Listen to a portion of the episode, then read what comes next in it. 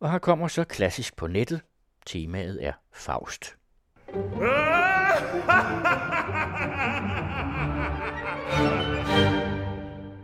Så er der endnu en klassisk på nettet klar, og denne gang med Faust som tema, Faust og den diabolske Mefistofeles. Faust-skikkelsen, den tyske middelalderlige sorte kunstner Johann Faust, der slutter pagt med djævlen Mefistofeles, har i århundreder haft stor opmærksomhed blandt forfattere og komponister, og centralt i litteraturen står Goethes Faust fra 1808. Vi begynder og slutter med Fausts fordømmelse, som er et værk af Hector Berlioz. Ikke en opera, ikke en symfoni, men en dramatisk legende. Det kaldte Berlioz selv sin musik. En legende, der i 4 akter fortæller Goethes historie i Berliozs egen tekstbearbejdelse. Og først skal vi hverken møde den ene eller den anden af de 2 herrer, men Marguerite, den unge kvinde, der går så mange rædsler igennem og ender med at slå sit barn ihjel, inden hun begår selvmord. Men her er hun stadig ung og uberørt og drømmer sværmerisk om sin ønskemand i den idealiserede forestilling som kongen i Thule, ædel og trofast, hvad Faust bestemt ikke er.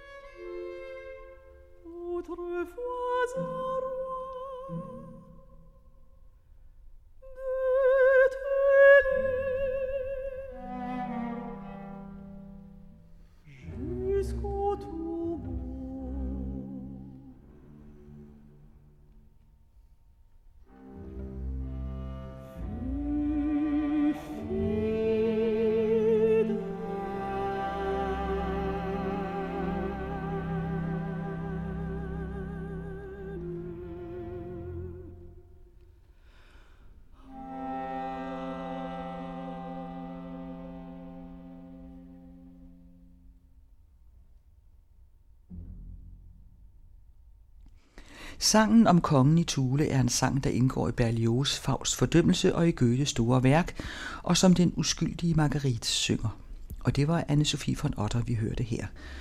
Og så kommer der også en lied af Schubert med det samme tema, og eftersom det også er et selvstændigt digt, bliver den sunget sammen med andre lieder og uden for Fausts sammenhængen. Og denne gang er det så Dietrich Fischer-Dieskau, vi hører. Es war ein König in Thule, gar treu bis an das Grab, dem Sterben seine Buhle, einen goldenen Becher gab. Es ging ihm nichts darüber, er lehrt in jeden Schmaus. Die Augen gingen ihm über, so oft er trank daraus. Und als er kam zu sterben, zählt er seine Städte im Reich, gönnt alles seinem Erben, den Bächen nicht zugleich. Er saß beim Königsmahl,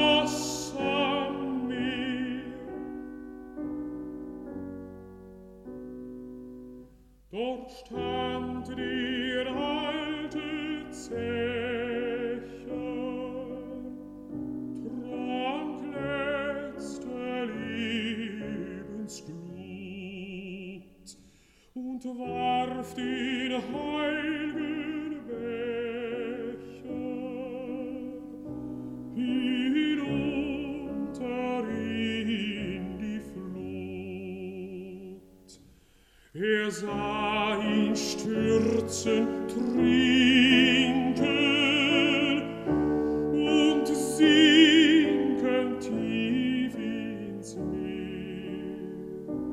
Die Augen täten ihm sinken, tranken nie einen Tropfen.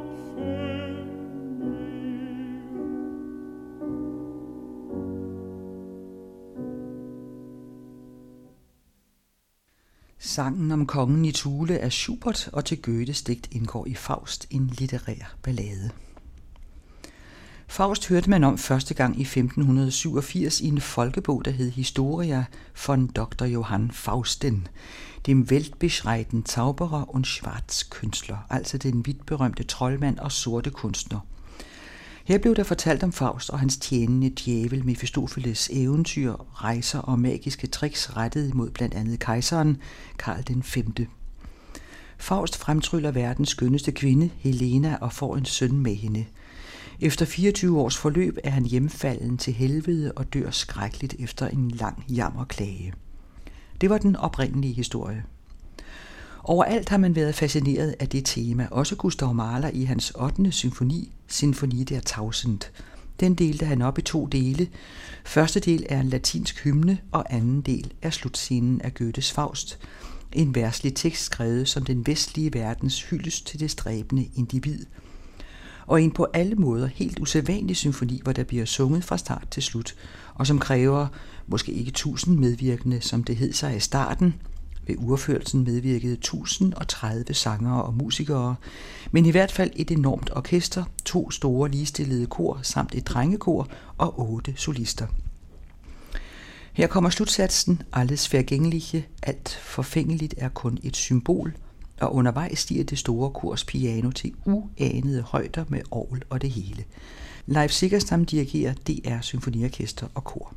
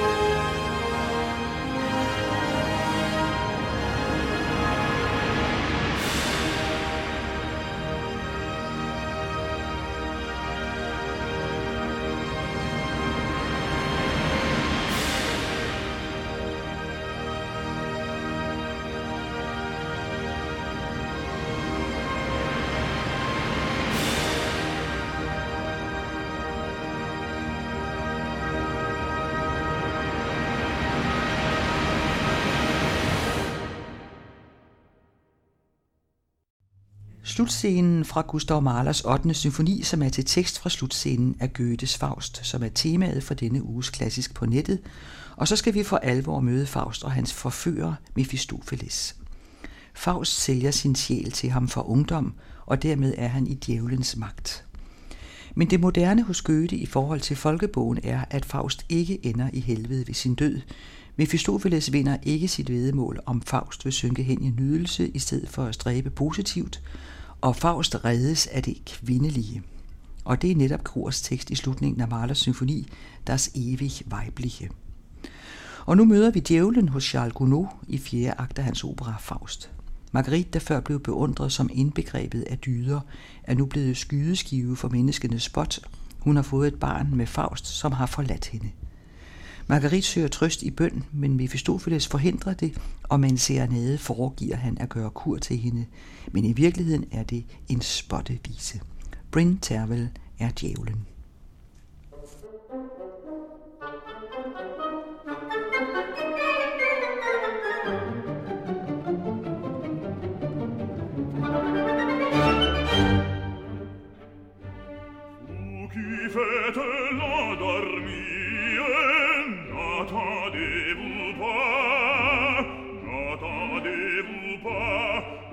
Caterina, ma mia, n'attendez-vous pas, ma voix et mes pas.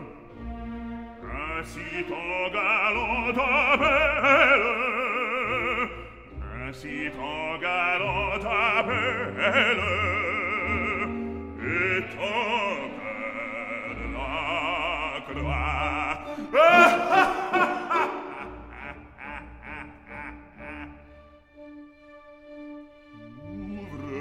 Porte ma belle, que la bague au doigt m'ouvre ta porte ma belle, que la bague au doigt, que la bague au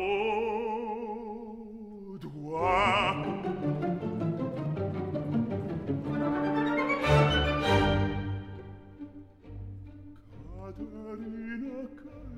Implore pourquoi refuser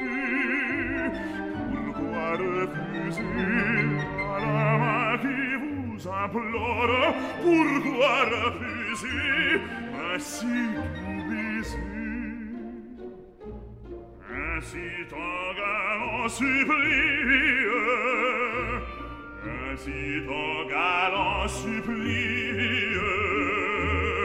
et ton père la croix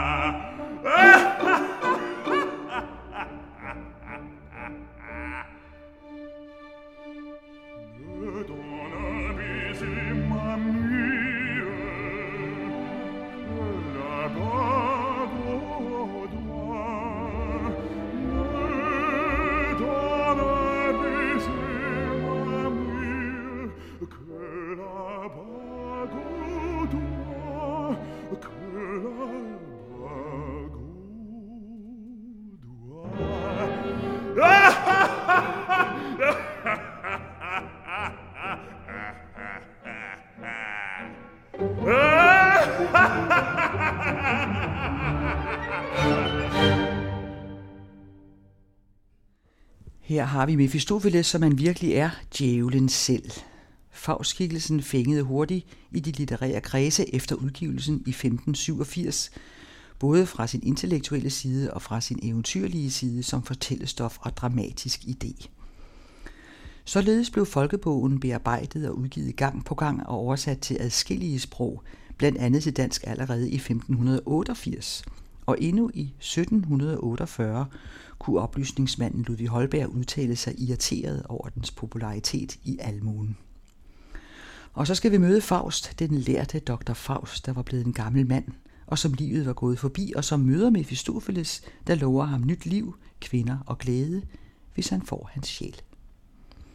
Komponisten og pianisten Ferruccio Busoni komponerede sit livs mesterværk over Faust-temaet, operaen Dr. Faust, der blev uafført i 1925. Operaen er bygget op med forspil, hovedspil og epilog, og i forspillet møder vi Faust i den tyske by Wittenberg engang i middelalderen.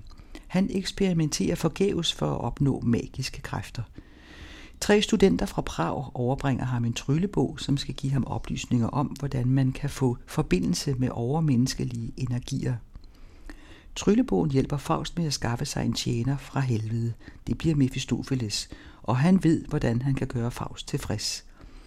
Som prøve på sin kunden dræber han kreditorerne foran den lærte mands dør, og til klangen af påskeklokken underskriver Faust en pagt med djævlen, der skal opfylde alle hans ønsker, og som løn får han Fausts sjæl. Og her har han lige mødt ham, og Faust er i tvivl. Vi hører Dietrich Henschel som Faust.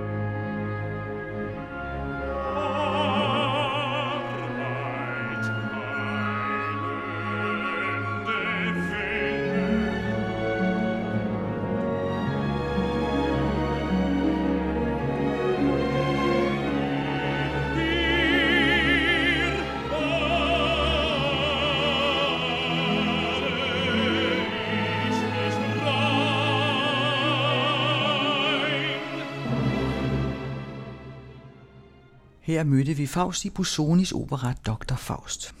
I England var den tyske folkebog blevet oversat og udgivet i 1592, 5 år efter den tyske originaludgave, og digteren og dramatikeren Christopher Marlowe skrev dramaet The Tragical History of Dr. Faustus.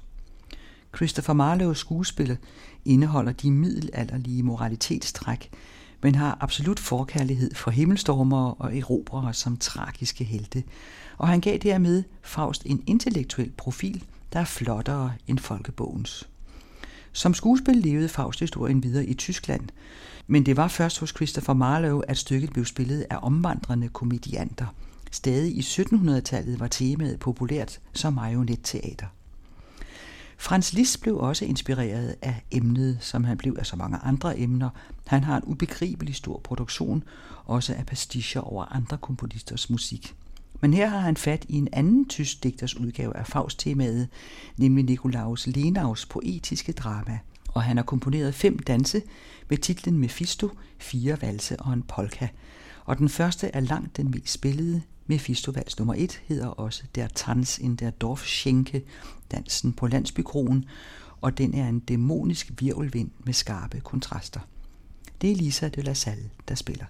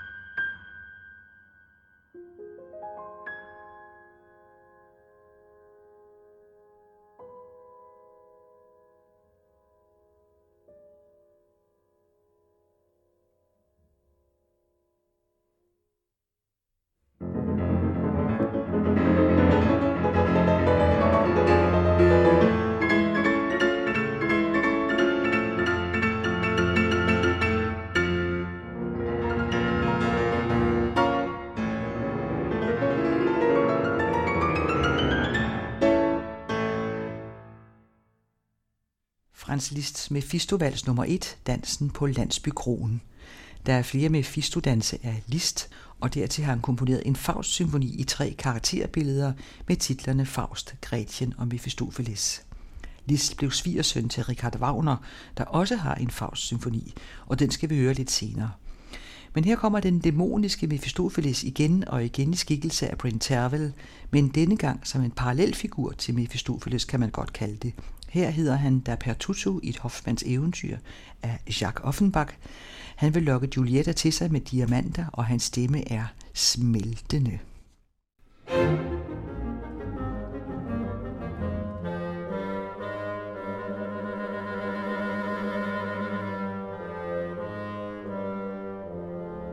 Allez, pour te livrer combat, les yeux de Juliette sont une arme certaine.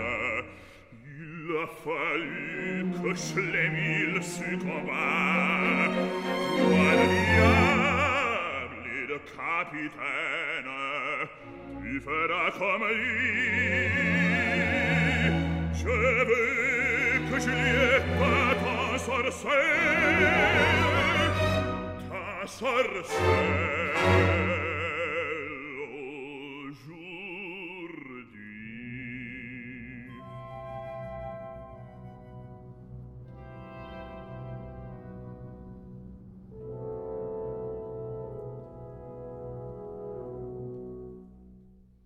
Saint-Yves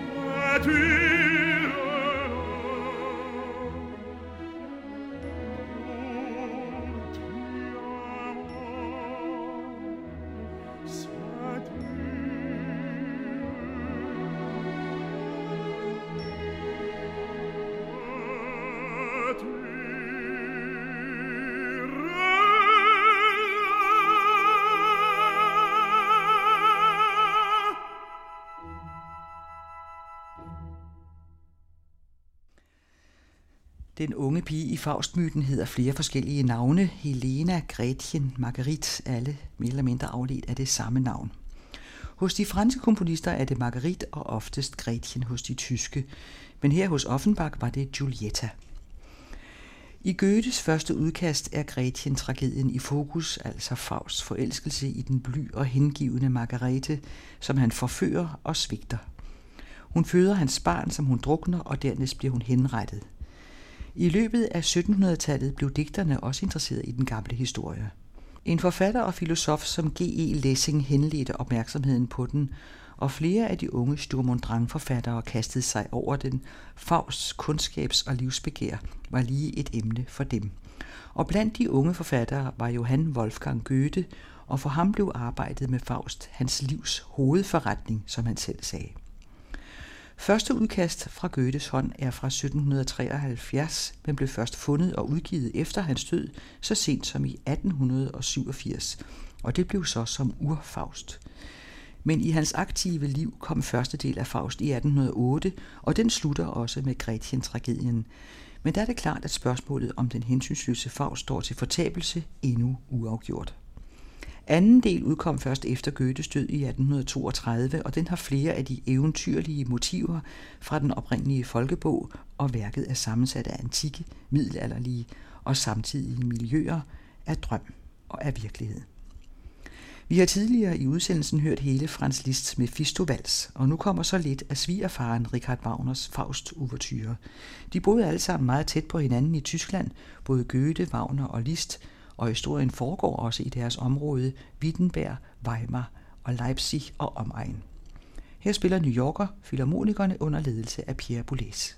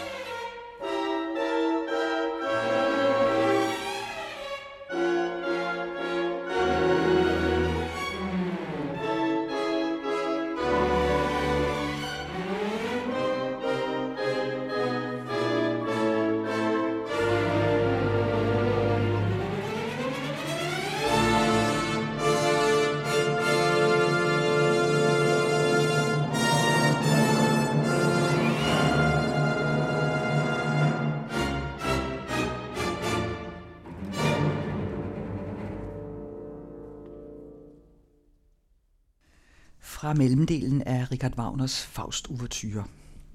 Der findes mange værker om Faust og Mephistopheles, mange flere end vi kan nå i denne udsendelse. Robert Schumann har også et stykke om Faust. Men nu slutter vi med Berlioz' Faust fordømmelse, som vi også begyndte med, og det bliver med Faust i Marguerites soveværelse, mens han stadig tror på, at han har fundet lykken. Før hørte vi Faust som bariton hos Busoni, men hos Berlioz er det en tenor, Keith Lewis i Fausts eje.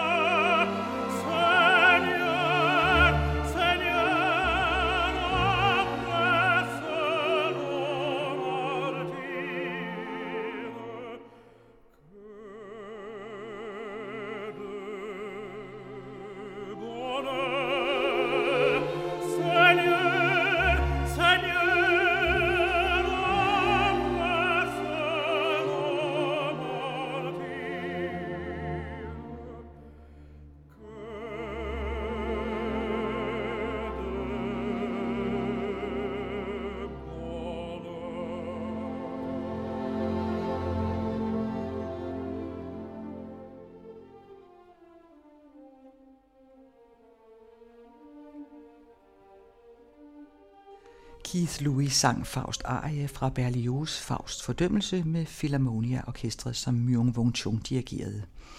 Og det var fra det samme værk, Klassisk på nettet begyndte, Berlioz' dramatiske legende, som han kaldte Faust fordømmelse, og der var det Anne-Sophie von Otter, der sang balladen om kongen i Thule, og den hørte vi som det næste med Dietrich Fischer-Dieskau, og der var det til Schuberts melodi. Så fulgte den kolossale slutscene fra Gustav Mahlers 8. symfoni med DR Symfoniorkester og kor og med Leif Segerstam i spidsen. Og så fik vi for det nærmeste djævlen selv i skikkelse af Bryn Terfel som Mephistopheles i Charles Gounods opera Faust. Og så kom Faust selv fra Ferruccio Busonis opera Dr. Faust, og det var Dietrich Henschel med Lyon-operaen, som dirigenten Kent Nagano dirigerede. Den unge franske pianist Lisa de la Salle spillede Franz Liszt's Mephisto-vals nr. 1, og så mødte vi Bryn Terfel igen som djævlen. Denne gang hed han Der Pertuto, og det var fra Hoffmanns eventyr af Jacques Offenbach.